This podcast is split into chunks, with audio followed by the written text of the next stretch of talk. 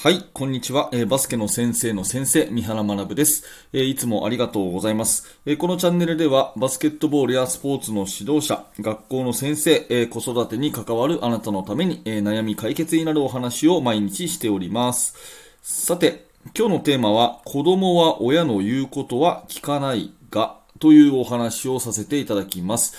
話の結論としては、言うことは聞かないけど、やることは必ず真似すると。いうね、そういうお話をいたします。ぜひ最後までお聞きください。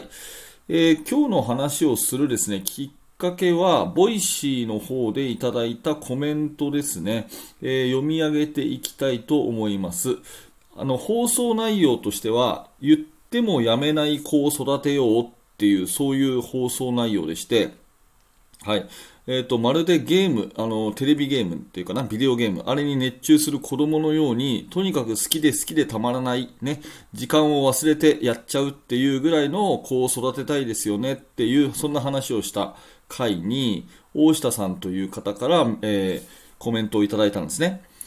バスケもゲームのようにやらずにはいられない状態を作るお話を聞き、親の立場として知りたいのが、メリハリをつけることができる生徒の親、または家庭の特徴などがあれば教えてくださいと。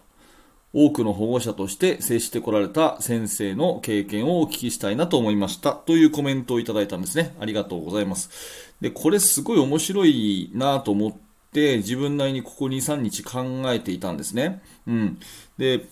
私が思ったのはやっぱりこれ正解はまずないと思うんですよ。どうやったら子供がメリハリがつくか。メリハリっていうのは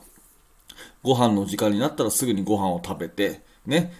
歯磨きの時間になったらすぐに歯磨きをして、勉強しなさいっていう前に机に向かってみたいなね、なんかこうパッと切り替えられる。うん、ゲームやっててもね、何やってても時間になったらパッと区切って切り替えられる。そういう子だと思うんですけど、それって何が大事なのかっていうのはちょっとよくわからないっていうのがまずこの直接のねコメントに対する回答ですね。うん。3歳までの過ごし方が大事だとかですね。時計を見えるところにねいくつも置いとくのがいいとかですね。会話にねもうすぐ何時だね、もうそろそろこんな時間だねっていうような会話にね親と子の会話に時間を意識させるのがいいとか、いろいろ書籍とかには書いてあったりします。持って生まれた性格もね非常に大きな影響あると思うし、これっていう正解は私にはわからないんですが、ただ一つね、言えることは子供は親の言うことは聞かないと。しかしやることは絶対真似するということなんですよね。うん。自分にも子供がいますし、一応私も教員として、バスケットボールの指導者としてかなり多くの保護者の方とね、ご家庭とですね、接してきた経験から、やっぱり親と子は絶対似てるっていうことは、これ確実に言えることかなって思います。うん。これはね、単なる顔がそっくりとか、声がそっくりとか、そういう浅い話じゃなくて、内面的に、やっぱり親子っていうのは絶対似るなっていうのは、自分の子供見ててもそうだし、いろんなね、生徒と保護者さんを見てもそう思うんですね。言うこと聞かないっていうのは、やっぱり私もそうですけど、親として指導的立場にある人としてね、絶対にある悩み、永遠の悩みだと思うんですよ。うちの子は全然私の言うこと聞かないと。うん。ね。それからうちのチームの奴らはね、自分の言うこと全く聞かないというようなね、ことって絶対永遠の悩みだと思うんですけど、これもう全員が持ってる共通の悩みっていうことを考えるとね、私も含めて、日本全国、もしかしたら世界中の親とか先生たちが子供は言うこと聞いてくれないって言ってるんであれば、もうこれはね、なんていうのかな、言うこと聞くのが当たり前で、自分の言い方になんか問題があるとかっていうことじゃなくて、もう子供はそもそも親の言うことを、聞くものではないっていうぐらいに割り切った方がいいんじゃないかなって、むしろ思うんですね。うん。で、そういうふうに私が思える理由の一つとしては、やっぱり自分の子供ができたことが一番なんですけど、本当に子供は親のことを真似するなってすっごく思うんですよ。うん。で、親と子は絶対似るっていうのは私は確信持って言えるんですね。うん。だから、言うことを真似するっていうことは絶対なくて、やってることを真似するっていうことがすごく重要なポイントかなと思います。言うことは、聞くことはないと。基本的にね、間違いなく 100% 何か言ったら、10言ったら10伝わるってことは絶対ない。10言ったら1とか2は伝わるかもしれないけど、10言って10伝わるってことは絶対ないと思うんですね。その代わり、やってることは、親がやってる10やってることは10そのまんま真似されるっていうふうに思った方がいいのかなというふうに思います。例えば、よくあるパターンで言うとね、この大下さんのコメントも多分そういうイメージで書かれたと思うんですけど、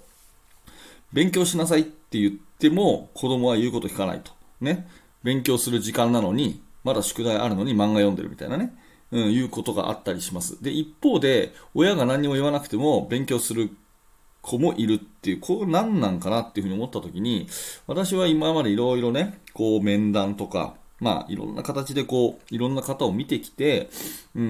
っぱり思うのは、勉強してる子はほぼ例外なく親も勉強してる人だなって思うんですね。勉強しなさいって言っといて、親がテレビ見てるとかね。そういうことは、まず、伝わらないんだなっていうのはすごく思います。だから勉強してる子の親は、確実にその親御さん自身が勉強してる。いつも本読んでらっしゃるとかね。そういう感じはすごく受けますよね。で、うちでも、私自身が本読んだり、勉強するのが好きなんで、結局、そういうのが好きになってくるなっていうのは、まだうちの子はね、小さいですけど、そんな風には思いますね。本を読む親の姿を見て、子供も本を読んでみようかなっていう風に思う。そんなところなのかなと思います。だから、メリハリをつけるっていうことに関しても、親がメリハリをつけて行動してると、自然とそういう風になってくんじゃないかなっていうのが今日の話の結論ですね。学校の先生、ね、クラス担任だとか、部活の指導だとかっていうことに置き換えても同じで、そうですね。例えば荷物整理とか、ね、掃除、整理整頓、あるじゃないですか。うちのチームはだらしないと。どれだけね、片付けろとか、ゴミ捨てろとか言っても、いつもすぐ汚くなる。っていう先生がいたとしますよね。多分そんな時はほぼ例外なくその先生の職員室の机がぐちゃぐちゃだったりするというこういうところはねやっぱり似るんですよね。言うことは聞かないけどやることは真似する。挨拶なんかでもね、うちのやつらは挨拶しないって言ってねその先生自身が一番しないみたいなねこういうことってやっぱり自分も気をつけなきゃなと思うし確実にやっぱり姿は見られてる。で、そして姿は、行動は真似されるっていうふうに思った方がいいんじゃないかなっていうふうに私は今のところ思ってます。率先垂範っていう言葉がありますけれども、親とかね、先生が行動で手本を示そうねっていう意味で率先垂範っていう言葉があります。何事も結局ですね、親が楽しそうにやってる姿、これが一番伝わり、子供は結局それだけを真似するのかなっていう気がしますよね。だから勉強してる、学ぶことをですね、すごく楽しそうにしていれば、その子は勉強するのが好きな子に育つし、ね、バスケットとにかく好きだ、スポーツやることが好きだっていう感じのね、親は子供もそうなるだろうし、そんな感じなのかなというふうに思います。だから、言って聞かないというのは、ある意味当たり前で、やってることが、先生がね、自分で気づいてないことも含めて、やってることが全部、真似される、伝わっていくっていうようなね、そういう観点から、まずは自分自身の行動をね、振り返ってみて、どんどん楽しむ姿を見せていくっていうことが必要なのかな、そういうことが、率先垂範になるのかなというふうに思います。はい、ということで、ボイシーの方でいただいたコメントに答えさせていただきましたけれども、少しね、何らかあなたのヒントになれば嬉しく思います。ありがとうございました。このチャンネルでは毎朝放送しております。ちょっとでも今日のお話が面白かった、興味が持てたという方がいたらですね、チャンネルのフォローをぜひお願いいたします。また、ハートマークのいいねを押しといていただけると、この放送がいろんな方に届きやすくなりますので、ぜひいいねのボタンを押して応援してください。よろしくお願いします。なおですね、このラジオの放送原稿はすべて私のインスタグラムにアップしてあります。インスタフォローしていただきますと、ラジオの内容が十数秒で復習できる、そんな形になってますので、ぜひインスタグラムのフォローもよろしくお願いします。このチャプターにリンクが貼ってあります。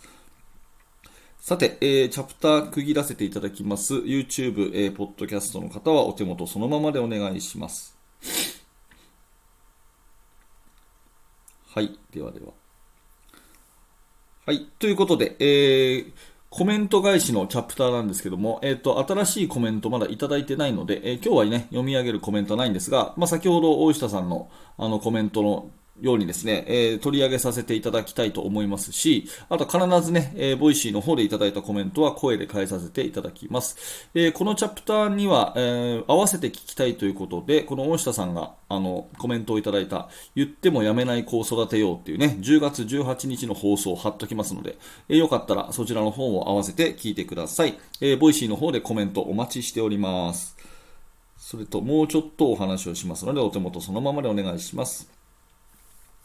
ということで、私はバスケットボールの指導者の方に向けてですね、無料のメルマガを発行しております。メールアドレス登録していただきますと、私からあなたにメールを直接お届けします。最初の1通目で、YouTube とかでは公開してない限定の動画プレゼントしまして、その後は2日に一度ですね、コーチングとか、バスケットボールの話などなどを、あなたに無料でお届けいたします。途中で解約もすぐにできますので、このチャプターリンクからですね、メールアドレス登録してメルマガをぜひお楽しみください。